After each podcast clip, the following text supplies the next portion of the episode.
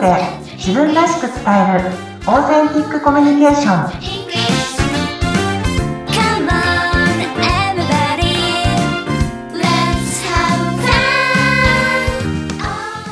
オーセンティックコミュニケーション講師の春川幸子ですよろしくお願いしますインタビュアーの春七海です。よろしくお願いします。はい。春さん。はい。3回目ということなんですが、もう秋も結構深まってきて、いい季節になってきましたね。いや私毎日はい通ってる道がもうイチョウ並木で、えもう黄色くなってすっごく黄金の絨毯みたいで毎日気持ちいいんですよねああ、いいですね。はい。なんかすごく幸せな気分になれますよね。そういう道通ると。いやもう本当に、はいあ秋だなと思ってちょうど気温もちょうど良くて、うんなんかあの温泉にも行ってみたいななんて思っていますですね。ちょっと涼しくなってきて、温泉も楽しめる季節ですし、なんかいろんな楽しいことがいっぱい見つけていくような秋になりそうですね。いやもう今年は本当に気持ちいいですねそうですね。聞いてくださっている皆さんもぜひ楽しい秋お過ごしいただければと思います。はい。ということで今日のテーマなんですが、どんなことをお話ししましょうか？今日はですね、ちょっと前回にちょっと引き続きとか、ちょっとあの、似ているんですけれども、自分らしく思いを伝えるオーセンティックコミュニケーションで大切なことを3つお伝えしたいです。はい。三つ大切なことがあるということなんですが、はい。じゃあまず一つ目から行きましょうか。はい。一つ目はどんなことでしょうか？1つ目は、あの、相手の立場になる。会話をしてる、こうん、コミュニケーションしてるときに、あの、まあ、皆さんそれぞれ自分の立場でお話ししてると思うんですけども、い一度一旦相手の立場になって、なんでこういうことを話したのかなとか、今どんな状況なのかな、どうしてこう言ったのかなっていうのを一応相手の立場になって、こう見てみるっていうことが一つ。はい。うん。もう一つはですね、何かこう言われたときに、やっぱり批判的な気持ちがこう湧き出ることってあると思うんですね。ああ、ありますね。うんこの人なんでこういうことを言うのかなとか、はい。あります、どあります。このタイミングでこれ言うかなとか、はい。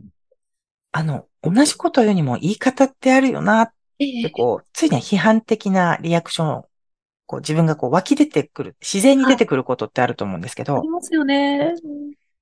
あ、きそういう批判的なこう気持ちが飽きたなと思ったら、はい。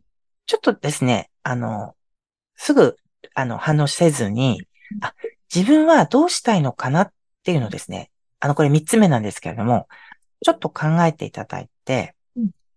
あの、その方の関係をどうしたいのかとか、その方に本当はどうしてほしいかとか、本当の自分の、あの、希望というか、あの、したいことを明確にするしておくっていうのがすごく大事なんですね。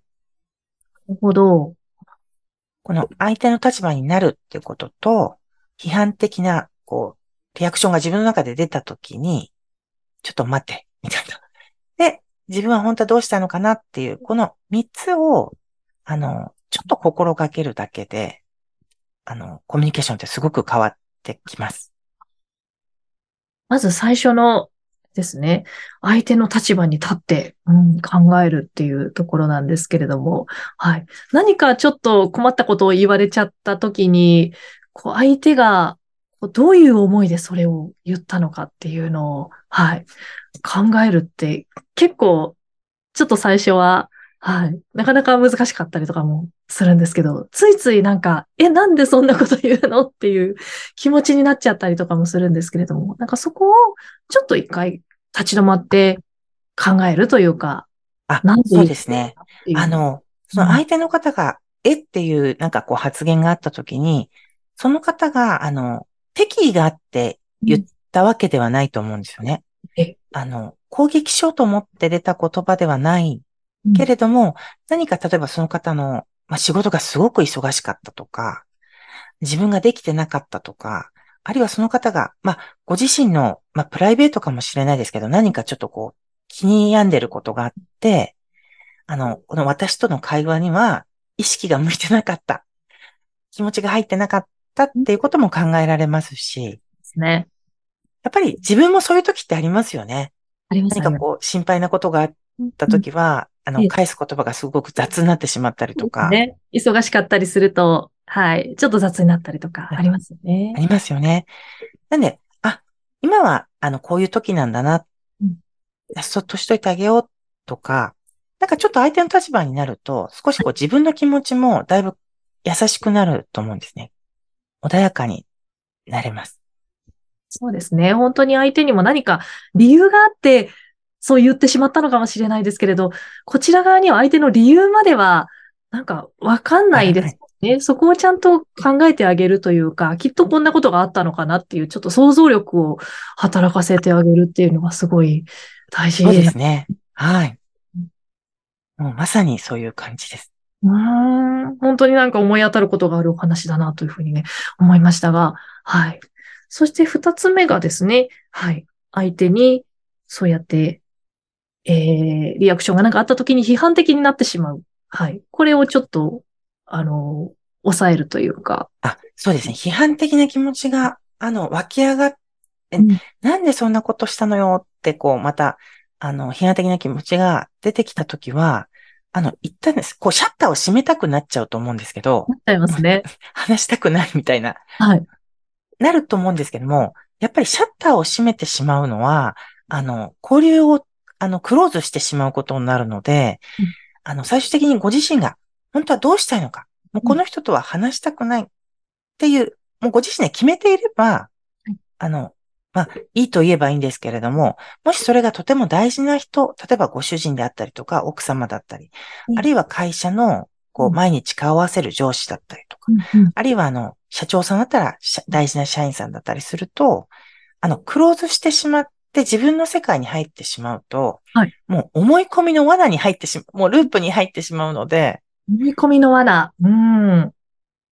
すると、本来だったら見えるものがだんだん見えてこ、見えなくなってしまうんですね。ええそれももったいないですし、はいもしかして、相手の方は、あの、本当はこう伝えたか、伝えた、違う方法で伝えたかったと思っても、はいあの、チャンスが、今度二度目のチャンスがないですよね。なるほど、もうシャッターを閉めてしまってるから何を言われても受け付けられないみたいなことですかね。そうですね。うん、やっぱりあの、セカンドチャンスっていうのはいつでもあっていいと思うんですね。なので、あの、できたら、あの、オープンにし、うん。ぜひしていただきたいんですけども、いやいや、そうは言っても、こんなこと言われてオープンにしてられませんっていう方は、はい。まあ、もし閉めてしまったとしても、ちょっと窓ぐらいは開けておくというか、風通しよく窓を開けてほしいなと思います。もう全部閉めるわけではなくて、ちょっと窓から覗くくらいな感じで、はい、あの相手のことをこう見てあげるっていうのがいいんですね。思いやりですね。なるほど。本当にそうですよね。あの、ついついもう拒否みたいになってしまうこととか私もあったりとかもして、はい。なんかそうならずに、ちょっと、はい、窓から覗いて、あの、次のチャンスを待つみたいなことだったりとか、はい。大事ですよね。うん。そして、三つ目ですね。はい。まあ、そんな時に、えー、相手に対して自分が本当にしたいのはどうなのか、どこなのか、何をしたいのかっていうのを、はい、明確にということですかね。そうですね。ですね。はい。もし、相手の反応が、あの、自分の期待したことと違った場合なんですけども、はい。その批判的な反応が出たとき、ちょっと抑えるうん。その時に、本当は自分はこの方とどうしたいのか、はい一。緒にプロジェクトを進めたいのか、はい。あるいは家族として仲良くしたいのか。はいえ。それをちょっと思い出していただいて、そっちに向かうための会話を、言葉を返すっていうあはい。ことがうんできるようになるので、ややっぱり自分、あの、相手の立場にな、なるのも大事なんですけど、はい自分もどうしたいのかっていうのを明確にしとくのはすごく大事なんですね。なるほど。それが三つ目ですね。自分が本当はその人とどうなりたいのかとか、どこがゴールかみたいな、自分の気持ちを明確にするみたいなことですかね。そうだよね。例えばよく恋人同士であるんですけれども、はいこの人と一緒になりたいとか、結婚したいっていうゴールがあっても、ええ例えば、あの、自分を犠牲にしてまであの、一緒になりたいわけじゃないと思うんですよね。そうですよね。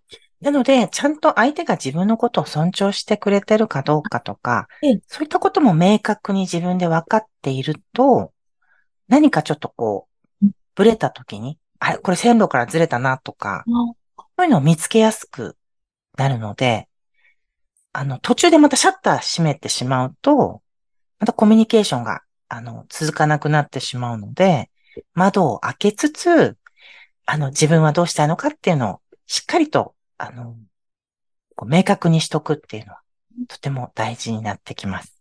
なるほど。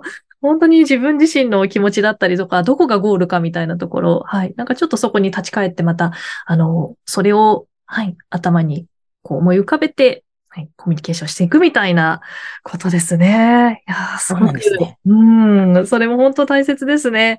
はい。あの、まあ、皆さん、あ誰もがみんな別々の人間なのでええ、あの、必ず、あの、いいことばかりじゃないと思うんですねええ。ただやっぱり同じ方向を向いてたら、うんあの、やっていけることってたくさんあるので、はい。あの、この3つをベースに、その同じ方向を向いていたら、あの、きっとうまくコミュニケーションできると思います。はい。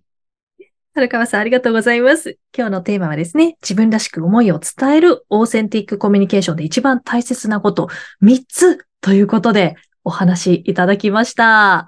はい。私ももう参考にさせていただいて、これからのコミュニケーションにですね、役立てていこうと思います。ありがとうございます。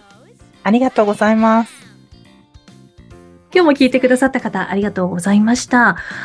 えー春川さんのメルマガ興味があるという方は番組の概要欄に人とのコミュニケーションが上手くなるメールマガジンの、えー受け取れるリンクがありますのでぜひこちらもご覧になってみてください。ということで次回もお楽しみに聞いてくださいね。それではまた次回まで。さようなら。さようなら。We are already